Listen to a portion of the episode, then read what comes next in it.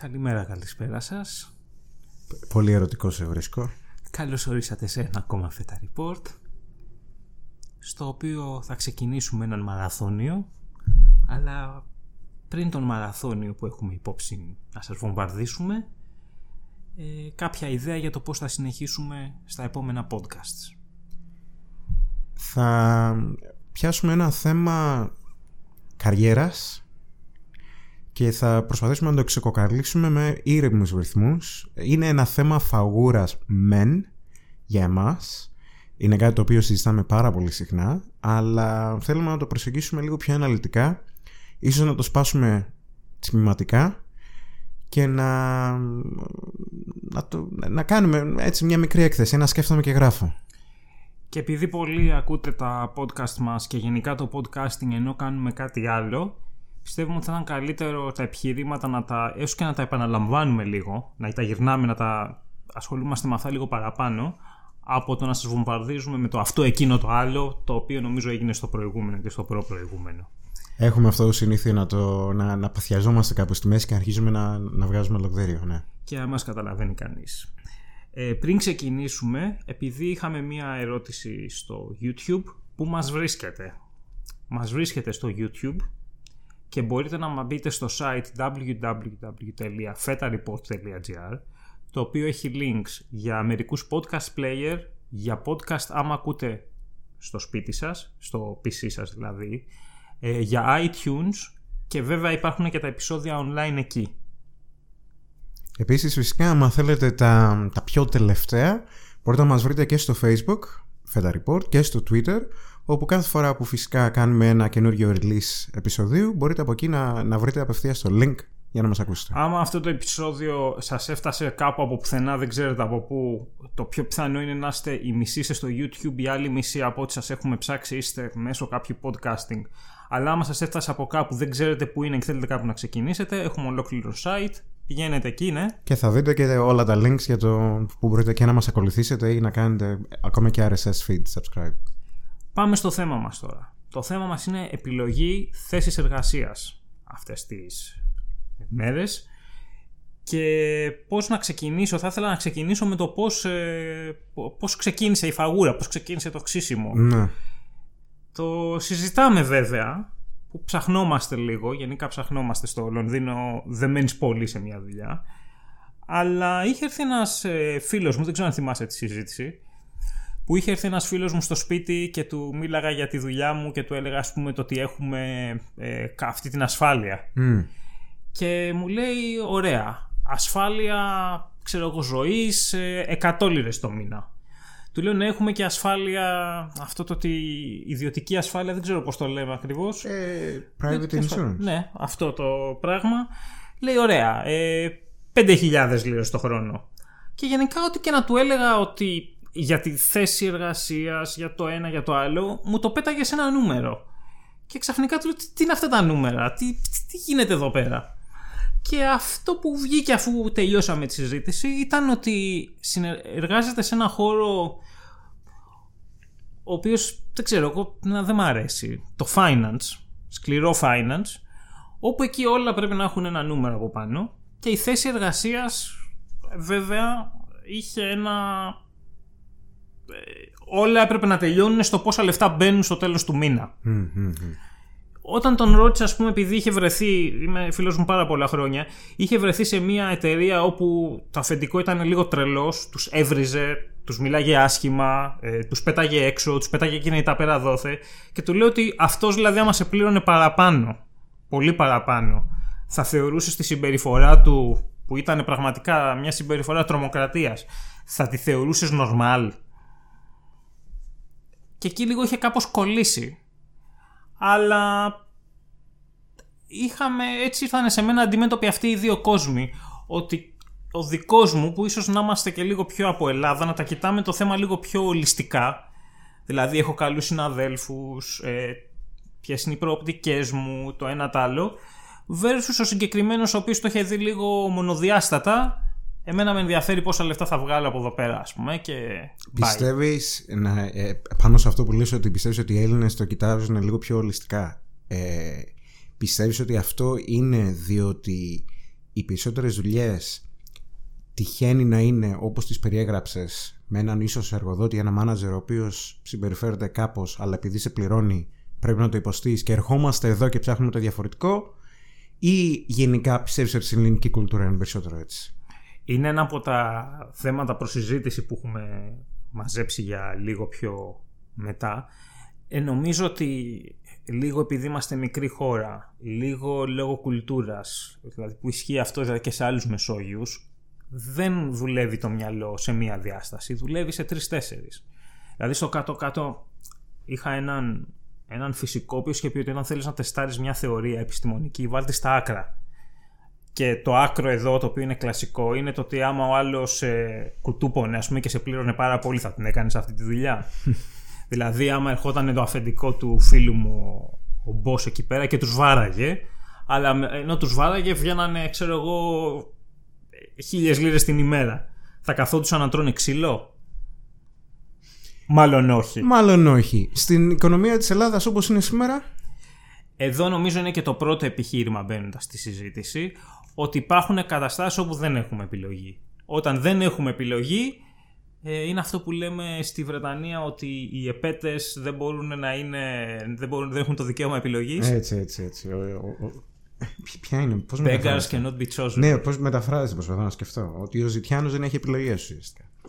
Ναι, άμα σου πετάξουν. Δηλαδή, ναι, ότι άμα ήμουν τώρα στην Ελλάδα και ήμουν σχετικά άνεργος σε έναν κλάδο ο οποίος τρώει καρπαζιές, όποια δουλειά και αν έβρισκα θα την έπαιρνα. Δεν, δεν το συζητάμε αυτό. Ναι, ναι, εντάξει, λογικό.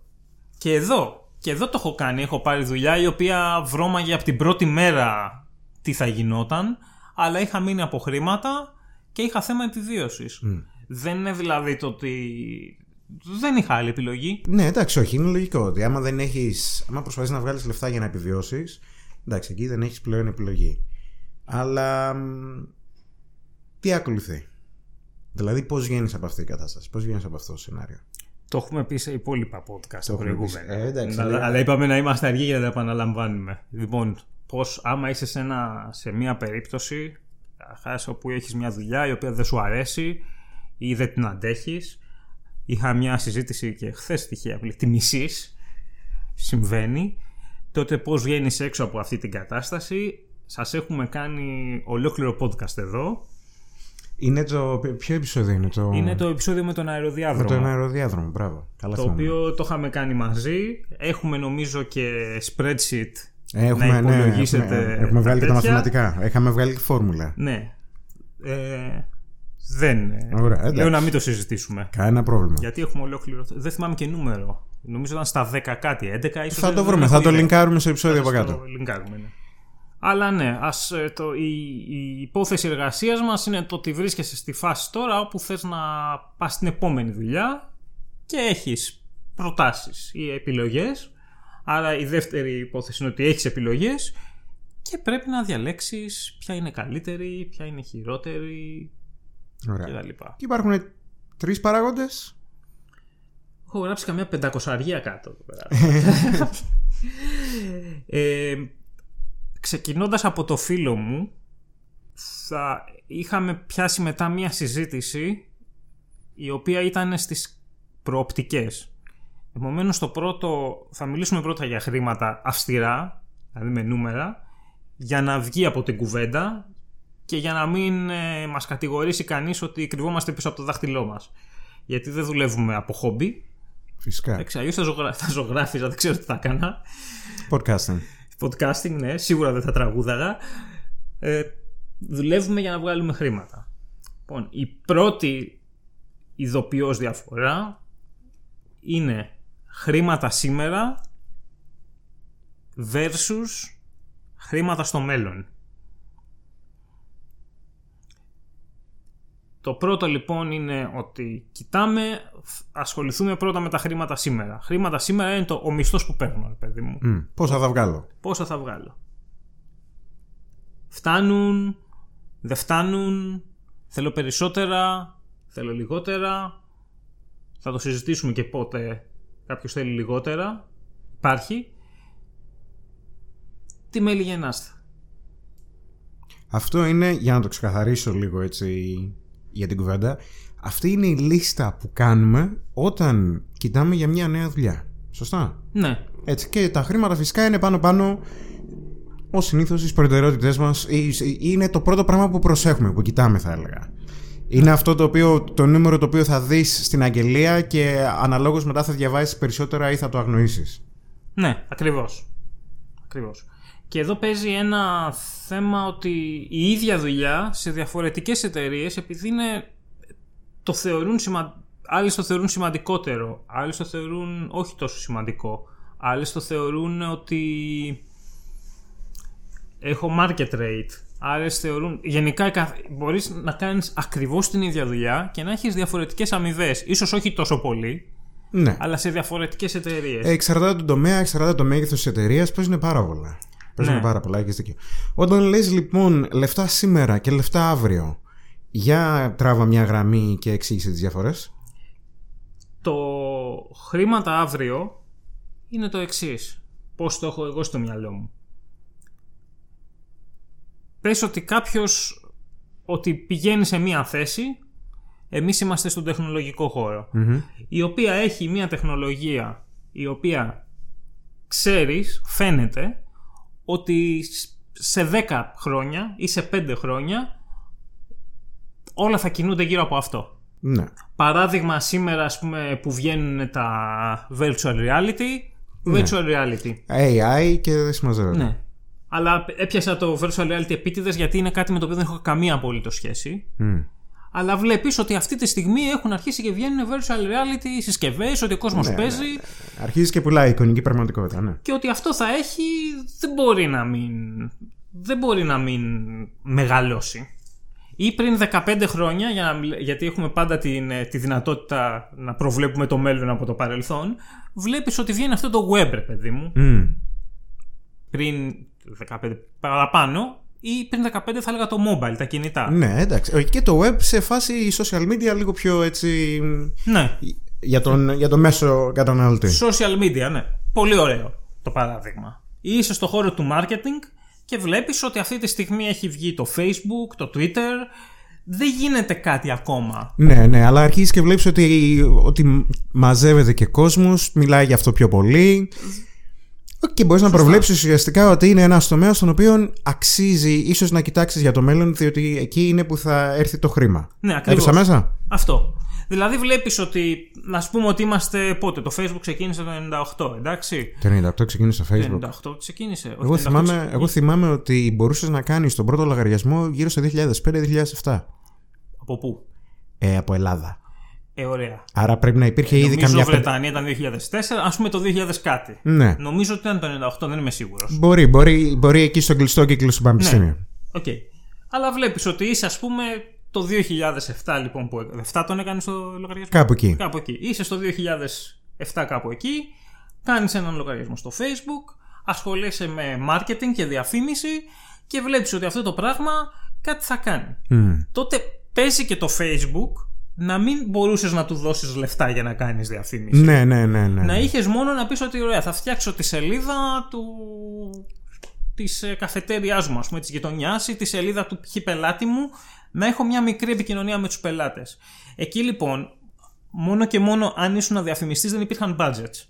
Άμα ξεκίναγες και έλεγες ότι, OK, θα το κάνω αυτό επαγγελματικά, θα παίρνει ένα μισθό απελπιστικά μικρό. Ναι, βέβαια. Βέβαια, το μόνο που μπορούσες να κάνεις είναι να το δοκιμάσεις ως ένα μικρό side project. Αν είχες κάποιο χόμπι, κάποια σελίδα, κάτι παπακαλιάτο fan ναι. group, να το δημιουργήσεις στο, στο Facebook. Κινείται ακόμα αυτός. Δεν, δεν τον ξέρω, έχω χάσει. Δεν έχω ιδέα. Νομίζω τον έχασα τότε που είχαν βάλει την ταινία του πάνω από το Star Wars. Στην... Αυτό, ναι, αυτό ήταν το τελευταίο που είχα ακούσει. Ε, οπότε εκεί θα μπορούσες ίσω και πάλι ήταν αρκετά νωρίς να προβλέψεις ότι θα έμπαινες στο κόσμο του marketing και της διαφήμισης ε, τόσο δυνατά όσο μπήκε. Αλλά εντάξει, θα μπορούσες να έχεις κάποια μια πρώτη ιδέα. Εδώ είναι μια πολύ πουλή παρατήρηση. Είναι ότι, αυτά τα, ότι κάποια πράγματα είναι μικρά και σιγά σιγά μεγαλώνουν και ξαφνικά μια μέρα εκρήγνεται. Αυτό.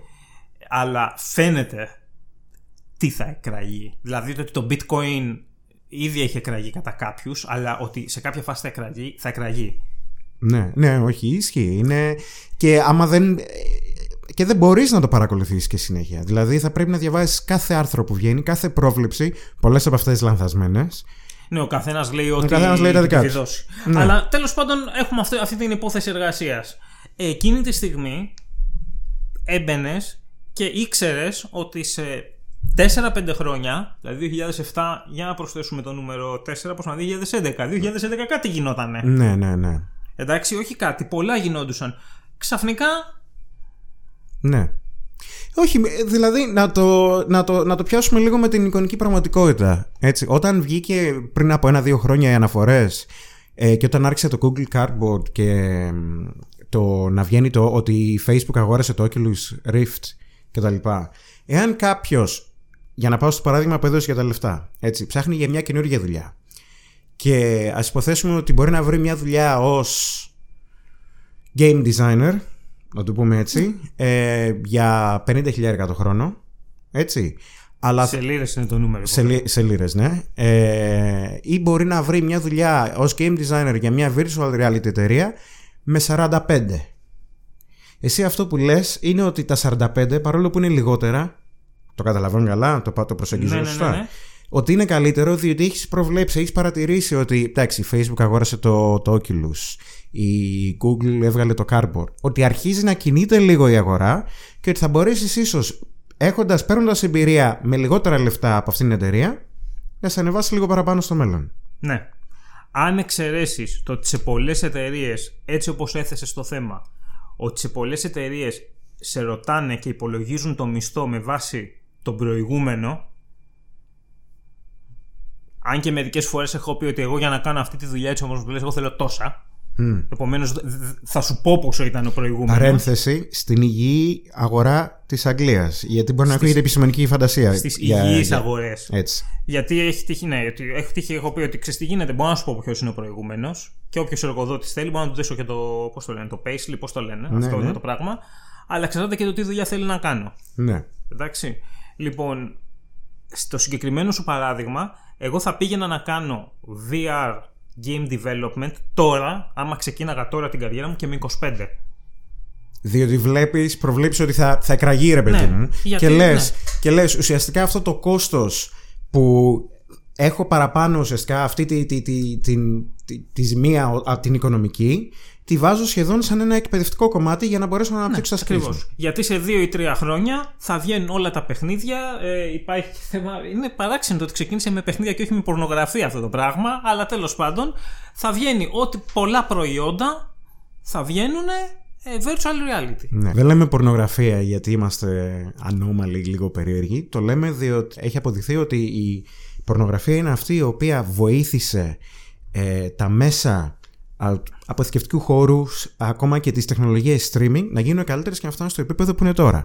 Οπότε, κατά μία έννοια, μπορούμε να πούμε και ότι και ο λόγος που μας ακούτε και μπορείτε να μας ακούσετε οπουδήποτε και με τέτοια ποιότητα, είναι ακριβώς επειδή ε, το porn industry, ιδιαίτερα από το Hollywood, έριξε πάρα πολύ χρήμα για να μπορέσει να μεταδώσει το, το υλικό αυτό. Αυτό θέλουμε να το ξεκαθαρίσουμε αυτό. Εδώ Ναι, Μια κλείνει η κλασι- παρένθεση. κλασική διαμάχη την οποία δεν την πρόλαβα, αλλά υπάρχει ιστορικά τεκμηριωμένη, είναι το VHS vs Betamax.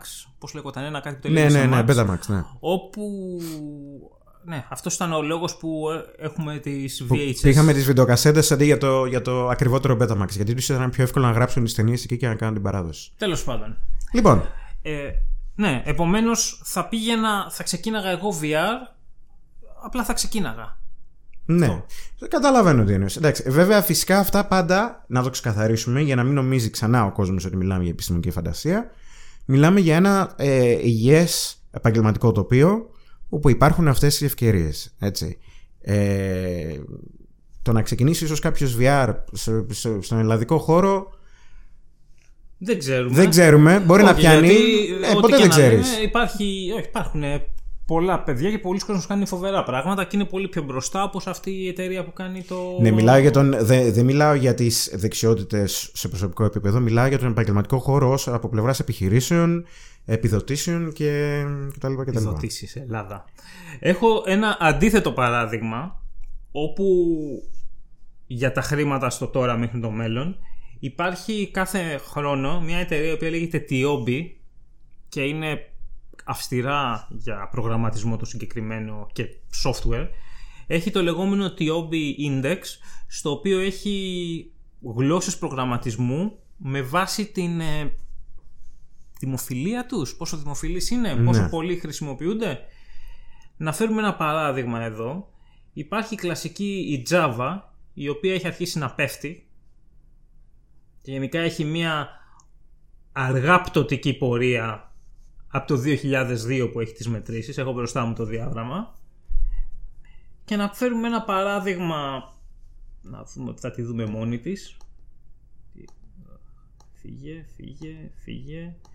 Έχουμε ένα παράδειγμα, ας πούμε, την Python, η οποία αυστηρά ανεβαίνει. Έχει μια αργά ανεβαίνει. Το ακούσατε πρώτοι εδώ. Μάθετε Python.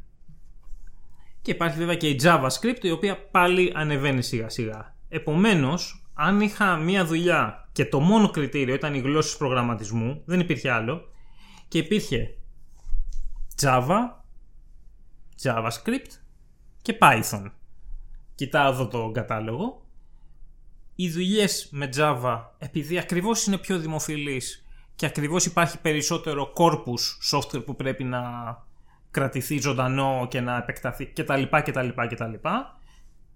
Θα μου δίνανε περισσότερα χρήματα, Μμ. αλλά το ίδιο αν το έκανα σε δουλειές με Python ή JavaScript, θα έπαιρνα λιγότερα, αλλά ξέρω ότι σε βάθος χρόνου θα αρχίσουν να ανεβαίνουν προς τα πάνω. Ναι. Οπότε ουσιαστικά είναι αυτά τα λεφτά που χάνεις είναι μια επένδυση στον εαυτό σου. Ή μπορεί να θες, Ναι. ή μπορεί να θες να μαζέψεις χρήματα τώρα. Και, και εδώ είναι αυτά τα δύο το οποίο πρέπει να το σκεφτεί κανείς. Ότι μπορεί να θες να μαζέψεις χρήματα τώρα. Μπορείς να πεις ότι ξέρεις τι γίνεται, ότι εγώ θέλω να βρεθώ σε αυτό το χώρο, να καθίσω πέντε χρόνια, να μαζέψω μερικά χρήματα και μετά να πάω να έχω μια φάρμα στη Βραζιλία. Μάλιστα. Ε, δεν θα καθίσεις τότε να κάνεις προβολή το ότι θα γίνει σε 10 χρόνια και το ένα και το άλλο. Μμ. Ωραία, εντάξει. Ε, ε, ναι, είναι, είναι κατανοητό θα έλεγα. Είναι κάτι. και πιστεύω ότι είναι μια παγίδα στην οποία πέφτει πολλοί κόσμος Ότι κοιτάζει τα λεφτά χωρίς να δει ίσως εάν αυτή η δουλειά θα είναι όχι βιώσιμη, εάν θα είναι το ίδιο, θα έχει την ίδια απήχηση σε 10 χρόνια από τώρα. Έχω, αυτή είναι η πρώτη μου ερώτηση και έχω και μια δεύτερη μετά. ειδικά στο Λονδίνο το οποίο ζούμε όπου δεν όπου χτυπάει το τύμπανο το ρυθμό τον βγάζει το finance και το finance είναι γνωστό στο ότι για να βγάλει χρήματα μέχρι το επόμενο quarter ή το επόμενο εξάμηνο δεν έχει πρόβλημα να ανατινάξει τους εαυτούς τους, την οικονομία, είναι αυτά τα, αυτοί οι άνθρωποι τέλος πάντων. Γενικά στο Λονδίνο ναι υπάρχει αυτό. Μάλιστα. Και η δεύτερη μου ερώτηση είναι ως designer πολλές φορές θα σε προσεγγίσει κάποιος για να του κάνεις φθηνή δουλειά ή θα σου πει θα σε πληρώσω σε μετοχές; Ε, γιατί το προϊόν που φτιάχνουμε είναι το καινούργιο το επόμενο Facebook. Είναι το επόμενο Facebook και ή είναι το επόμενο ξέρω εγώ Twitter το οποίο σίγουρα θα, ξέρεις, θα βγάλει πολλά λεφτά και θα έχεις χρήμα. Οπότε δούλεψε για μας για πενταροδεκάρες και έχεις πολύ κόσμο ο οποίος βγαίνει και προσεγγίζεις και developers πιστεύω, όχι μόνο designers. Μας, μας, έτσι. έχει, μας βομβαρδίζουν. ναι, Αυτό. υπάρχει θέμα. Ε, μόνο και μόνο διότι με, την, ε, με αυτά τα, τα, τα φύκια και τις μεταξ, ε, για, για μεταξωτές κορδέλες ότι α, αυτή η τεχνολογία θα γίνει wow ή θα, θα πάμε μπροστά και τέτοια. Πώς τα ξεχωρίζεις αυτά; Λοιπόν, καταρχάς υπάρχει το, το, το άλλο που δεν ανέφερες για το design είναι ότι του πληρώνουμε με exposure codes. Α, καλά, είναι τρομερό. Ναι, γιατί, γιατί μπορώ εγώ να πάω στον, ε, στο σούπερ μάρκετ να πληρώσω ένα κιλό κρέας με exposure. Το exposure είναι, ναι. Ωραία. Σε αυτό επειδή είναι, μας την πέφτουν και μου την έχουν πέσει αρκετές φορές και εμένα και μερικές φορές έχω, το έχω ξεκινήσει. Είναι λίγο, ναι. είναι παγίδα. λίγο πιο ζώρικο το θέμα εδώ. Λοιπόν, τι γίνεται τώρα; Στην αρχή αυτά τα projects, ε, το επόμενο Facebook, το επόμενο Twitter και όλα αυτά τα επόμενα, είναι έντασης παραγωγής. Το έχω ζήσει αυτό, το έχω ζήσει στο πετσί μου και πονάω τώρα. που το λέω. Πρέπει να εξηγήσεις τι εννοείς. Εννοώ ότι άμα πούμε ότι θα ξεκινήσουμε, ξέρω εγώ, να φτιάξουμε το. Α, να κάνουμε τη το Feta Report πλατφόρμα, ας πούμε. Ναι, ναι, κάτι Οκ, που είναι κάτι το οποίο σκεφτόμαστε. Τον πρώτο χρόνο ή τουλάχιστον το πρώτο εξάμηνο, ουσιαστικά θα γράφουμε κώδικα και design. Μμ. Δηλαδή μέχρι η πλατφόρμα να φτάσει σε ένα σημείο που είναι αυτό το MVP, το οποίο έχει αρχίσει να. ή MDP τώρα, το Delightful Product, το οποίο να έχει αρχίσει να δουλεύει, να πουλάει, να αρέσει, να το ένα, να το άλλο. Όλη η εταιρεία, τα δύο ή τρία άτομα, όλοι ουσιαστικά παράγουν. Γράφουν κώδικα, φτιάχνουν designs, τα βάζουν σε servers, ασχολούνται με αυτό. Επομένως, άμα μπεις με κάποιον τύπο ο οποίος είναι ουσιαστικά πολιτής ή έχει project manager ή έχει μια φοβερή ιδέα, ουσιαστικά την πιο πολλή δουλειά θα την κάνεις εσύ. Ναι, αλλά συνήθω δεν σε πληρώνει τόσο. Σαφώς. Εδώ είναι λοιπόν το, το κλασικό που το έχω δει σε Αμερικάνικα που λέει ότι η κότα με το γουρουνάκι είπαν να φάνε μαζί Μμμ. και λέει το γουρουνάκι ωραία τι θες να φάμε; Και του λέει κότα βγάμε μπέικον και ο γουρουνάκι επειδή δεν είναι χαζό της λέει αυτό αποκλείεται να γίνει γιατί εσύ απλά θα καθίσεις και θα κλωσίσεις ένα αυγό αλλά εγώ για να βγει μπέικον πρέπει να κόψω το πλευρό μου Κατάλαβα. Επομένως, όταν ε, έρχονται αυτοί οι τύποι οι οποίοι σου λένε αυτό το πράγμα, βρωμάει αναγκαστικά γιατί για να φτάσει η πλατφόρμα σε ένα σημείο όπου θα πουλάει και θα βγάζει χρήματα, στο οποίο είτε οι μετοχές σου θα έχουν αξία, είτε θα σου ανεβάσει το μισθό σου, Ναι. Ε, ε, είμαι, απ- είναι, να το πούμε, η υπόσχεση ότι θα Ναι, σου ανεβάσει. υπόσχεση. Έτσι. Ναι, υπόσχεση. Γιατί, άλλο, ναι, γιατί άμα είναι αυτό, μπορεί να, να, να πεις στο συμβόλαιο ότι σε ένα χρόνο από τώρα ο μισθός θα γίνει τόσος ή αλλιώς θα υπάρχει αυτή η ρήτρα. Που δεν, δεν το έχω δει αυτό πουθενά. δεν έχω δει Ποτέ, και στο ποτέ δεν Reddit. μπαίνει. Όχι, ποτέ δεν κάνουμε Ναι. τέτοια. Ή Ναι. άμα το πει, θα αρχίσει να κάνει, θα, θα αρχίσει να φεύγει σαν φίδι που χτυπάει. ξέρω. Ναι. Λοιπόν, εδώ λοιπόν μπορούμε να σκεφτούμε πονηρά και μπορούμε να πούμε ότι αν αυτός ο τύπος βρει 10 developers και 10 de- designers, μπορεί να ασχολείται ακριβώς τον πρώτο χρόνο 10% με το κάθε project. Εντάξει. Ένας από αυτούς εντάξει θα πετύχει τι να κάνουμε, ή φαίνεται μετά στο εξάμεινο στο τέτοιο, και όλοι οι υπόλοιποι να πάνε να πνιγούνε. Μην πω καμιά χειρότερη κουβέντα. Ή θα πάρουν τα exposure coins ναι, και κάτι έγινε. ναι, και τελείωσε. Και θα γράψουν στο βιογραφικό τους ότι κάνανε κάτι.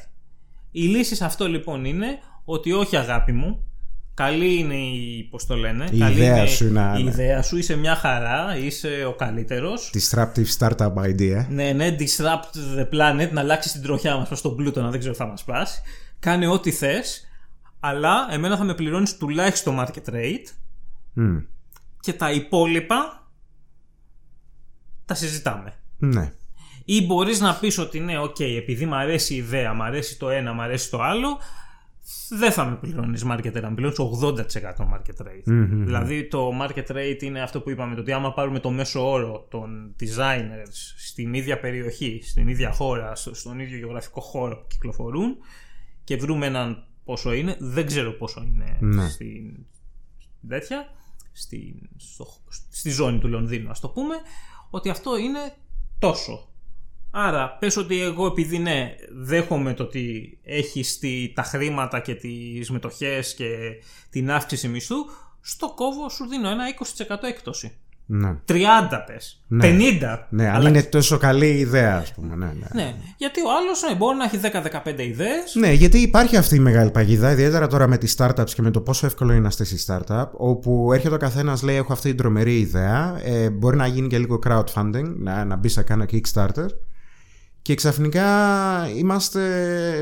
δουλεύει τσάμπα για κάποιον ο οποίος έχει υποσχεθεί τρομερά πράγματα και δεν, φεύ- δεν βγαίνει ποτέ τίποτα. μπορεί και μπορεί να το πιστεύει. Και μπορεί να το πιστεύει. Δεν Ναι, είναι δεν το ότι- σημαίνει, δεν το κάνω από κακή Ναι. απαραίτητα. Είναι πραγματικά μπορεί, το έχουν, οι ίδιοι έχουν, είναι οι, οι, οι μεγαλύτεροι αγοραστές του δικού τους ονείρου.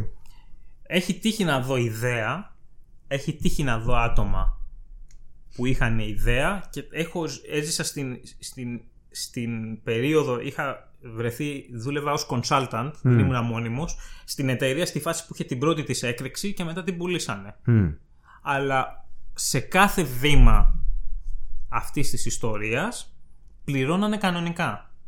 Μπορεί βέβαια να με πληρώνανε για 8 ώρες και να με βάζανε να δουλεύω 12, Ναι. Καλά το έχει αυτό η startup, ναι. όχι απαραίτητα, αλλά τέλος πάντων μια άλλη συζήτηση. Αλλά με πληρώνανε. Δεν ήταν. Και μου είχαν πει ότι θέλουμε CTO, θα ήθελε να γίνεις CTO, ότι και καλά να γίνεις CTO. Μέχρι να γίνει αυτή η κουβέντα, κανονικά πληρώνανε οι άνθρωποι. Μμ, μμ, να είναι καλά εκεί που είναι, δεν. Μάλιστα. Προχωρώντας.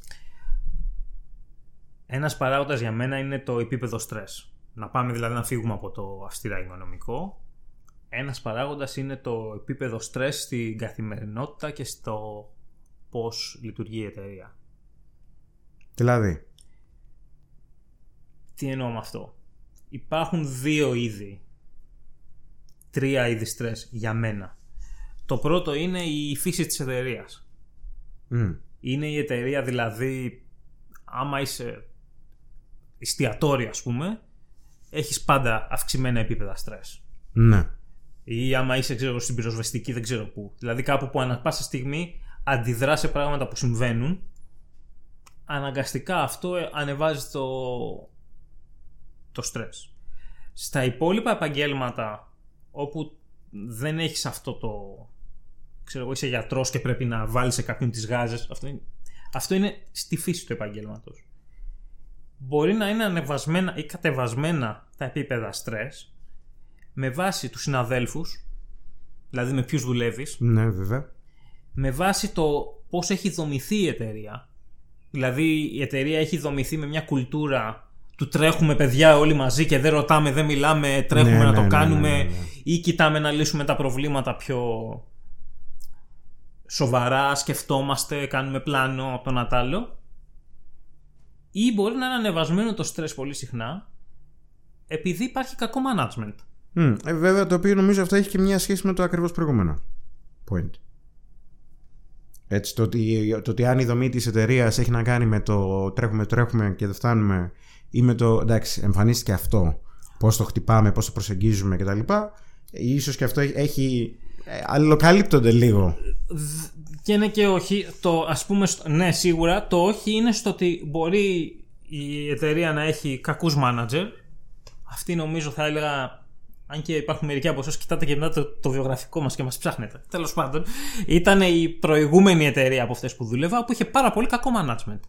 Δηλαδή, οι managers δεν μπορούσαν να κάνουν σωστά τη δουλειά τους. Μμμ, μμμ. Και το αποτέλεσμα ήταν ότι κάνανε, παίρνανε, είχαν ένα deadline, παίρνανε μια απόφαση, ήταν λάθος, παίρνανε μετά μια άλλη ε, και σε μια φάση για να βγει η δουλειά η παραγωγή αρχίζανε και πιέζανε, ε,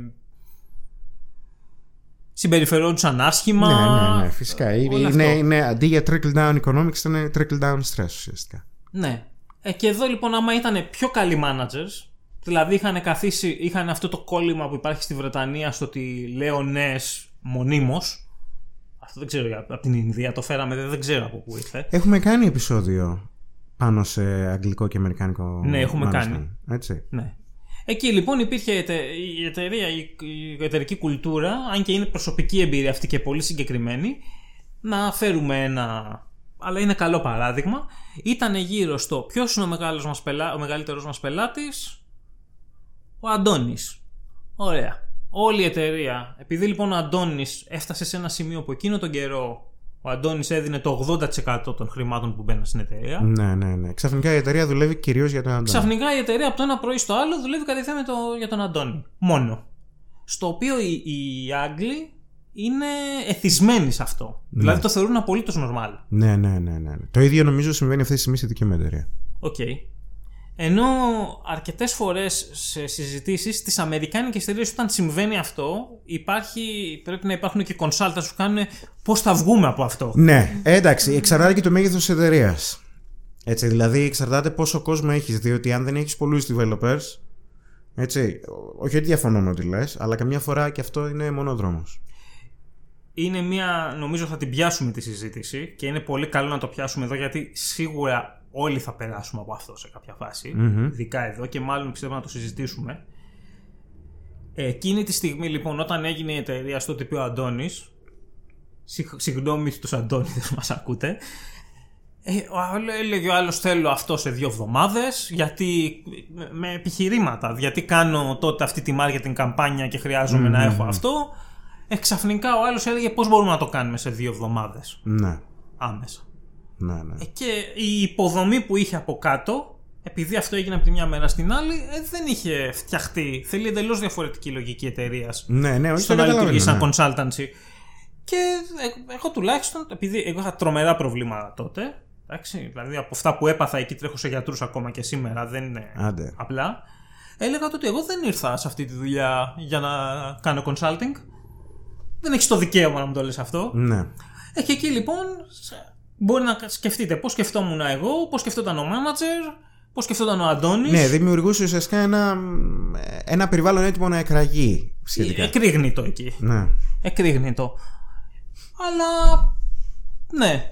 Ε, λοιπόν, άμα έχεις λοιπόν κακής ποιότητας managers, δεν θα καθίσουν να πούνε ότι, ότι όπ, έχω κάνει κάτι λάθος, πώς θα βελτιώσω τον εαυτό μου, πώς θα γίνω καλύτερος manager, πώς θα πείσω και τον δικό μου manager να γίνει καλύτερος, άμα υπάρχει κάποια ιεραρχία, απλά θα το ρίξουν πάνω σου. Ναι. Ε, και ουσιαστικά, εντάξει, ε, βέβαια μιλάμε για ένα πολύ συγκεκριμένο στυλ εταιρείας και ένα συγκεκριμένο τύπο stress. Υπάρχουν και, άλλοι, και, άλλα, Ναι. και άλλα είδη. Αλλά αυτή είναι η διαφορά στο, στο κακό management. Ναι, όμως αυτό που λες εσύ αυτή τη στιγμή, επειδή εμείς μιλάμε για το πώς διαλέγουμε μια, την επόμενη μας θέση, αυτό δεν μπορείς να το προβλέψεις ότι δεν θα γίνει. Ναι, πολλά από αυτά δεν μπορείς, αλλά ναι, δεν μπορείς. Δεν μπορείς. Να κάνουμε τώρα. Δεν μπορεί. Είναι, είναι δηλαδή μέσα στο ρίσκο ότι ε, ίσως κάποια ψηλά γράμματα μπορεί να τα διαβάσεις πριν δεχτείς τη θέση άμα σου πούνε ας πούμε ότι συνήθως κάνουμε δουλειά για αυτό τον πελάτη ή τίποτα τέτοιο ε, ίσως να μπορείς λίγο να το ψηλιαστείς αλλά νομίζω είναι αφού του έχεις μπει έχεις, σε έχουν βάλει στο τηγάνι έχουν ήδη ανάψει τη φωτιά έχεις ήδη αρχίσει να τσιγαρίζεσαι τότε είναι που χτυπάει το... Οπότε φεύγεις στους δύο μήνες όμως τότε.